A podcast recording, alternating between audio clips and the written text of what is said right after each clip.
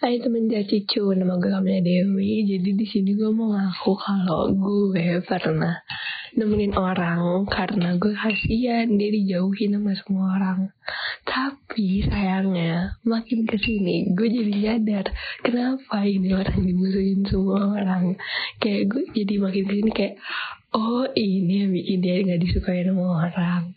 Dan kalau dia sekarang sekarang ngajak main gue tuh pasti kayak bilang eh maaf ya gue les eh maaf ya gue mau belajar. Padahal gue di rumah drakoran atau gue pergi sama yang lain.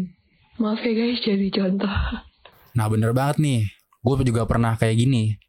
Jadi gue dulu punya temen lah Di 2017 Sampai sekarang masih temen sih. Hmm. Rumahnya deket.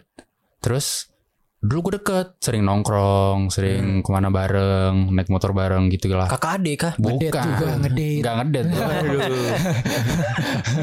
Terus Sampai ada satu hari gitu ya Ada Hmm. ah ini orangnya begini-begini Ini orangnya begini-gini Gue gak ngerasa tuh kalau gue digituin sama dia kan Ah enggak juga orangnya enggak kayak gitu ah Hmm. Eh bener dong Tiba-tiba ada satu hari juga Keluar sifat aslinya dia Yang bikin gue Hmm. Iya anjing orangnya begini ya ternyata ya Kampret nih orang lagi. Kampret bener loh anjing yang diomongin orang-orang Jadi yang lo lakuin tuh sebenarnya nggak sepenuhnya salah Mil karena lu awalnya berempati buat nemenin nih orang Hmm. dan lu juga belum tahu sifat aslinya. hmm. Dan berdasarkan pengalaman lo, lu juga baru nyadar tuh ternyata yang lo temenin ini mungkin orangnya sejengkelin itu. Hmm. Mungkin Hmm. juga dia bau kaki.